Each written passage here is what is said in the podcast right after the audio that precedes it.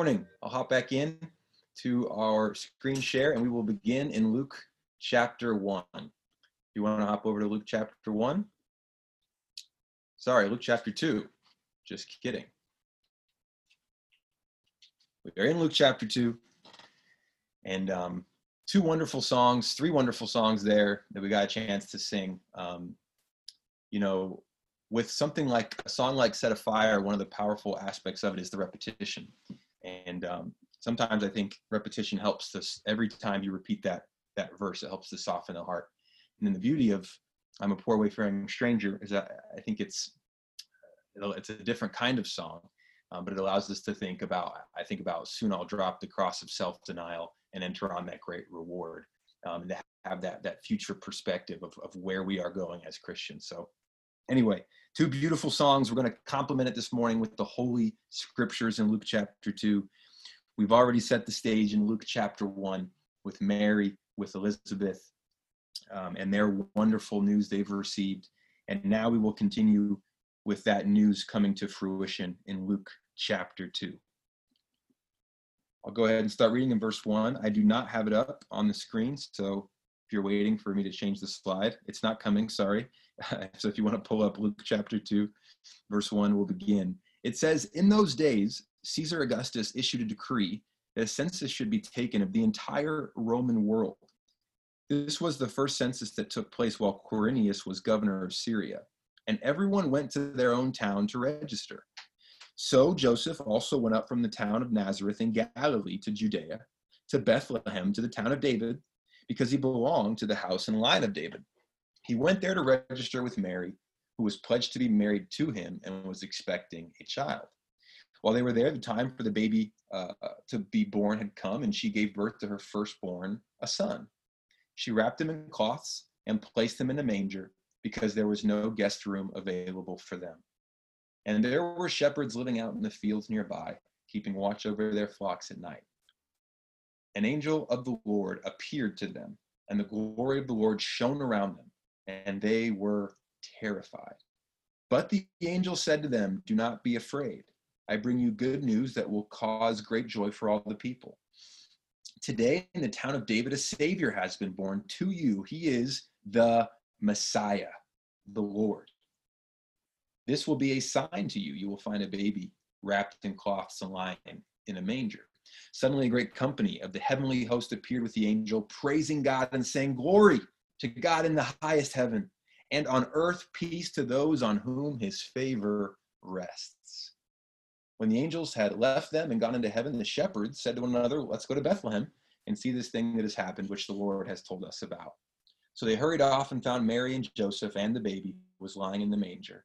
When they had seen him, they spread the word concerning what had been told about this child, and all who had heard it were amazed at what the shepherds said to them.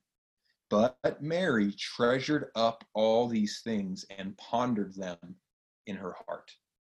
The shepherds returned, glorifying and praising God for all the things that they had heard and seen, which were just as they had been told.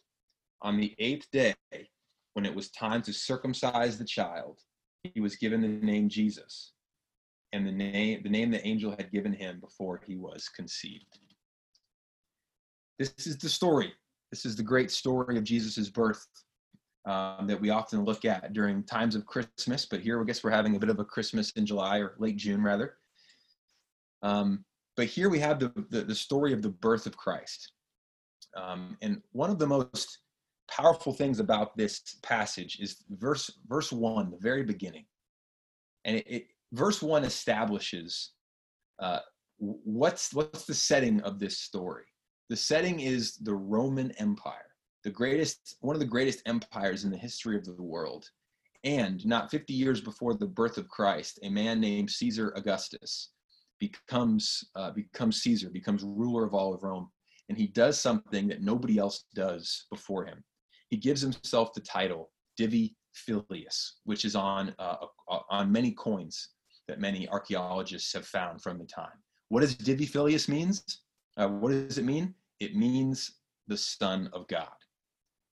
And Caesar himself fancied himself a god, and and even the verse here, Luke says, you know how he was, you know how legit he was, you know how influential the Roman emperor was. He had issued a decree of taking a census over the entire Roman world. You know, older translations used to say the entire world, because that was kind of how it was it was seen at the time, was the Romans really ruled the world. And whatever uh, Augustus says in Rome, Italy, uh, happens in a backwoods town in Galilee. So he begins to have the census taken. Uh, Joseph is a part of the house of David, so he returns back to his family's uh, village there in Bethlehem to await the birth of this child. Now, even though he and Mary were betrothed, they were they were not yet married. And betrothal was a very serious thing. It was even more serious than an engagement. It was basically, you're basically married, except you haven't consummated the marriage quite yet. And so other versions talk about how actually Joseph had in mind to divorce Mary quietly, because he, he actually was thinking about divorce. He thinking, well, if they're engaged, how could they get divorced? Well, that's how serious betrothal was. But the angel encourages him to stick around, because you know what's going to happen is you guys are going to give birth to a son, and it's going to be the Divi Filius. It's going to be the actual Son of God. So right here in Luke two, we have a battle. We have a showdown of two people who consider themselves the sons of God. One rules the entire world, and the other is born in a uh, stall and has no crib, so he has to be put in a feeding trough wrapped in, in cloth, right? So you can see the difference between, between the world, the world's image of what power and kingdom is, and then God's perspective of what true power, of God's true spiritual kingdom. And that contrast exists to this day. You know, there's a, a wonderful uh, poem called Ozymandias, and this is the end of the poem I've put here. It says, "And on the pedestal these words appear, my name is Ozymandias, King of Kings. Look on my works, ye mighty, and despair. Nothing beside remains round the decay of that colossal wreck, boundless and bare, the lone and level sands stretch far away." This is a, um, a poem about somebody in a desert who comes across a statue, perhaps one like I have pictured there. And it's the statue that the, the traveler is trying to figure out, who is this statue? At some point in history, this was a really powerful dude. And the inscription beneath says, "Look on my, look on my works, ye mighty, in despair." Of course, thousands of years later, the traveler is able to kind of laugh and look around and go, "Where are your mighty works? What did you do?" And the, the The power of the poetry, the power of the message of the poetry is simply that time makes sand of us all. Eventually, like from dust we came and to dust we shall return, that we all will be like Ozymandias, no matter no matter what power we think we have. Um, and Soren Kierkegaard says, uh, it is the normal state of the human heart to try and build its identity around something besides God. I think what's happening here in this contrast of Jesus, the Son of God, and Caesar, the Son of God, the question becomes, who is the real powerhouse? Who is the real truth? Um, and, and Soren Kierkegaard talks about how each of us has an empty human heart, and, and, and when we begin life, and it, you might call it an ego, right? We have an emptiness in us, and we spend the rest of our lives trying to fill that void. And we're all filling it with someone or something. Um, there's... And ego is really just this idea of emptiness, and our, our hearts matter. And we live in a world that, that, that maybe that cares more about, less about your heart and more about your actions. Just be a good person. I do good. Just volunteer on weekends, you know, say the right thing, do the right thing. But the reality is, is that the heart is actually the, the overflow of the heart, the mouth speaks, right? The heart matters. And our, What's, I think what's happened too recently with all this pressure going on and, and really every aspect of life, whether it's economic, uh, social, political, uh, having to do with, with our health, uh, finance, finances, all these areas are putting pressure. And so all, for a lot of us, our real, our real hearts are coming out, right? Um, when everything is going well, it's easy to kind of say, how you doing? I'm good. How are you doing? I'm good. See you Sunday. See you Wednesday. Bye. But now there's a little bit of pressure. And so a lot of people's hearts are coming out. And you know what happens when someone's hearts come hearts come out is you get to see what was in there. You get to see what was in their heart the whole time. What were they building their identity around besides God? You know, and, and I think that really strikes at the core of all of us. Um, what are we building our identity around? Who is our, who is the other Son of God in our life? Uh, maybe that we, we're giving our allegiance to, you know, uh, what was the problem with the church in Corinth? Do you remember? Why was there so much division in Corinth, so much factioning? It was because of boasting and bragging. Um, pride of the heart leads to division of the body of Christ.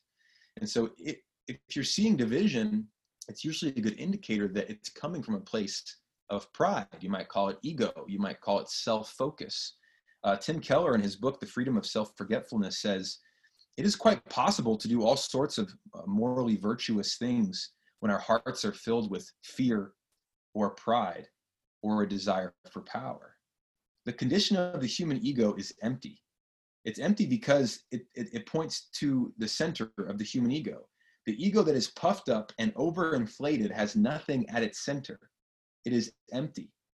It is empty. Uh, one of the ways he talks about this is how people use the word feelings. People often say, well, my feelings are hurt, right? Uh, you hurt my feelings. Sometimes when someone someone says that, what they're what they're really saying, because Keller, Keller notes that feelings can't really be hurt. It's just an expression. What we're often sometimes saying is that our ego is hurt. My identity is hurt. Um, our, our feelings are usually fine. It's it's the identity that, that that's struck. And, and what's happening now, I think, is that we're all seeing, uh, for a lot of us, who who is our identity built around. Um, if your identity is built around being an American as opposed to being a Christian, if it's built around being a father instead of a Christian, if it's built around being a, you know, architect or engineer or historian, if it's built around your success, if it's built around your romance, if it's built around your finances, you see where I'm going? And a lot of these come out, and we're all, this is all a risk, because I think the key is fear. The key is fear, and it's easy. Now is it? Now is a time it's easy to be afraid. I'm afraid. There's a lot of fear out there. Of you see businesses closing. You see, uh, you go on the internet. You see people fighting, getting in arguments, right? You see it. Turn on the television. You see, you see people uh, capitalizing on fear to make money, uh, to sell a story. Uh, fear is is I think what drives our our need to build our identity around something that we think will give us structure, something that we think will protect us. But if you ask Ozymandias, a lot of people may have built their identity around him, this great king, and look at him now, right? And time will make fools of us all. So the question is, it, it's a very important question. Um, from dust we came, to dust we shall return. What are we filling ourselves with?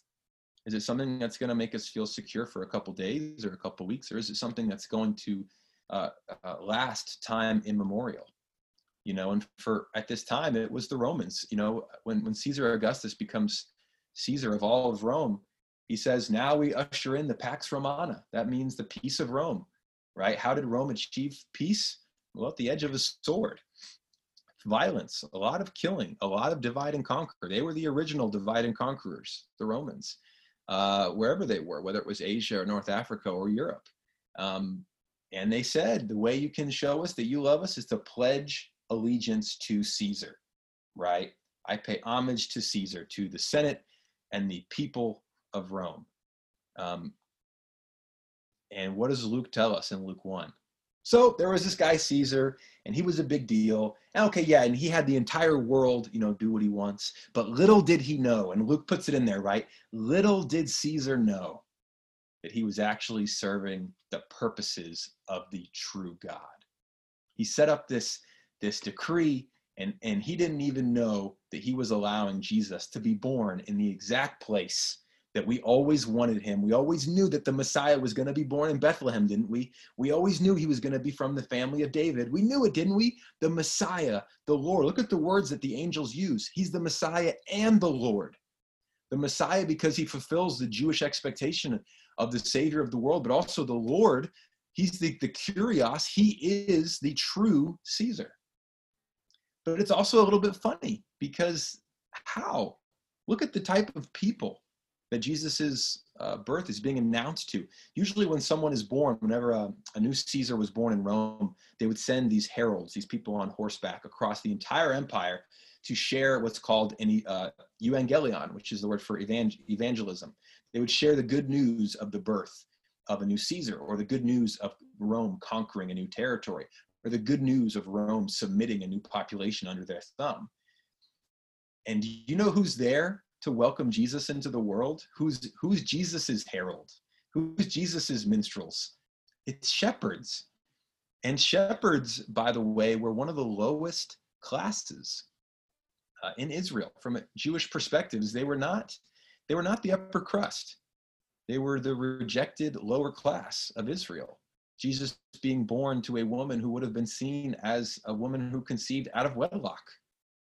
You know, a lot of, a lot of you know when you say something, it's not just what you say that matters, but how you say it, right? Like if I tell Jenny, I love you in a sarcastic voice, that's, that's going to do more harm than good because of the way I say it. And when you, it's not just about how, how, what you say, it's about how you say it. And I want you to look at this passage, look at this story, and not, don't look at what's it saying, like Jesus was born, I don't know what it says. Look at how God has chosen to announce the reconciling of the world. Look at how God says what he's saying. Romans five says that at just the right time, Christ died for us. Just the right time, in just the perfect way. God actually speaks in the exact way that he always wanted, which was to show us what he cares about, which is the oppressed, who he cares about, which is all people. Not those with power, not the oppressor, not the winner. You know, people always say be on the right side of history. I don't, I don't know what the right side of history is except to be on the side of Christ, right? Because scripture is timeless. Everything else is subject to, to this, right? Everything else is coming down, baby. Look at Ozymandias. He didn't make it. um, but look, it's, it's the shepherds. It's the shepherds. And why would that be important? Because they're in Bethlehem. Why are shepherds in Bethlehem important? It would have reminded anybody who had knew their Old Testament, even a smidge. Oh, you know who else was a Old Testament shepherd? Gosh, it was David, wasn't it? It was David, the original king, the original guy. You know what the you know what God says about David? He says, you know what? Don't be impressed by his appearance or his height, for I have rejected him, speaking about Saul. God does not view things the way men do. People look on the outward appearance, but the Lord looks at the heart. You know, the Lord, when he sends Jesus, when God sends his son, he wants us to remember something about David, to remember that God has only ever cared about your heart, that he does not see you and subject you to the way that the world divides and, and sees people in class or in age or in gender or in financial ability or lack of inability, or he sees you as his offspring. And he sends Jesus to be born to a woman, a young lady, at a place in Bethlehem that reminds us of another guy. You know, actually, when this verse happens in First Samuel, about like eight verses before David goes up against Goliath, another contrast. Look at Goliath, this big, scary dude. He has all the power. We should put our trust in him, right? Because he's big and strong and powerful and mighty. No, he's just another Ozymandias. David says, I will defeat him because the Lord will grant me victory. Nothing can deliver us from this moment, brothers and sisters, except Christ. Nothing. No country, uh, not an im- improvement in our resources of materials. Um, you know what will deliver us is God. It's is Jesus. And the question for us is, is, is what's happened these last six months? Is, is it going to divide? And if it does, it's, it's because I believe we had allegiances that were other than God. If we are divided, it's because we have a higher allegiance to something other than Jesus. That's simply the reason.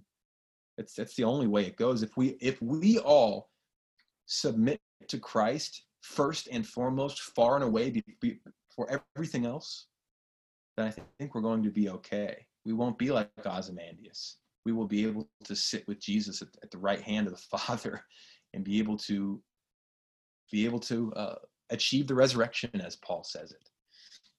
Look at Mary. Isn't Mary awesome? Mary's always killing it, right? Um, it says Mary treasured up these things and pondered them in her heart. You know, that word treasured means preserved. You know, these things. It means that Mary didn't understand, but she but she treasured what she heard. And I want to encourage you, brothers and sisters, you may not understand everything perfectly. And I, I want to encourage you, don't put pressure on yourself to have to.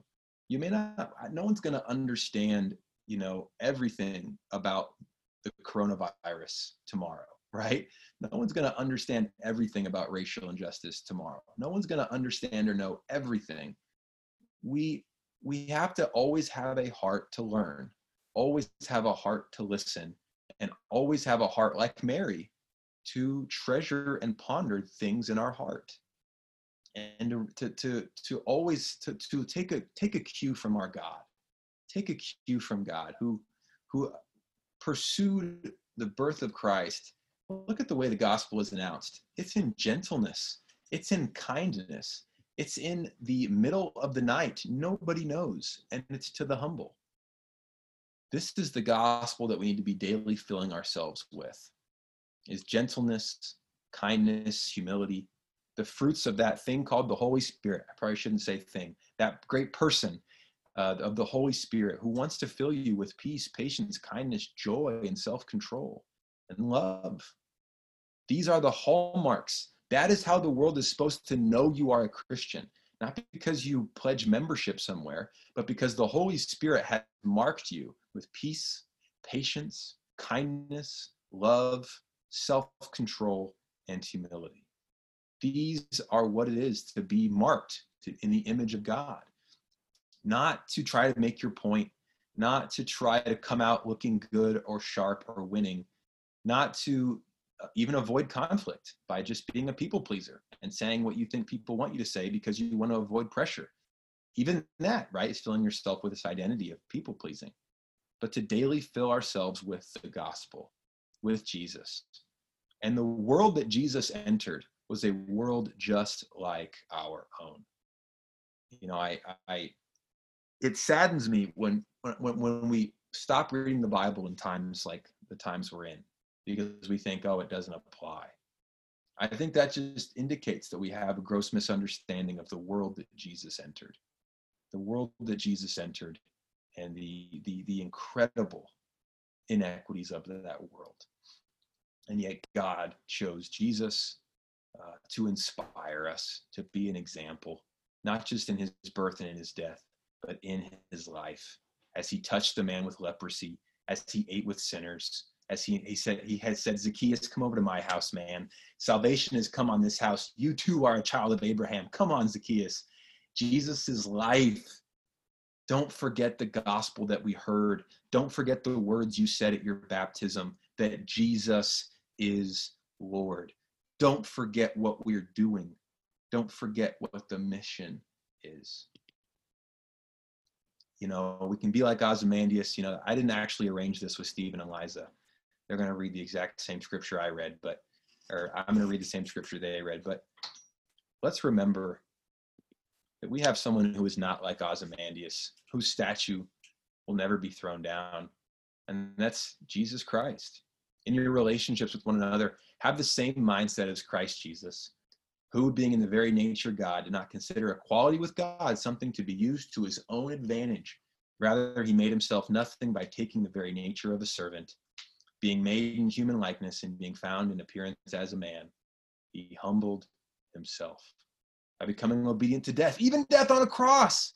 Therefore, God exalted him to the highest place and gave him the name that is above every name. I see you, Caesar Augustus. That's a little shot at Caesar. I see you, Caesar, the name that is above every name, and to the name of Jesus that every knee should bow, in heaven and on earth and under the earth. That's everywhere, right?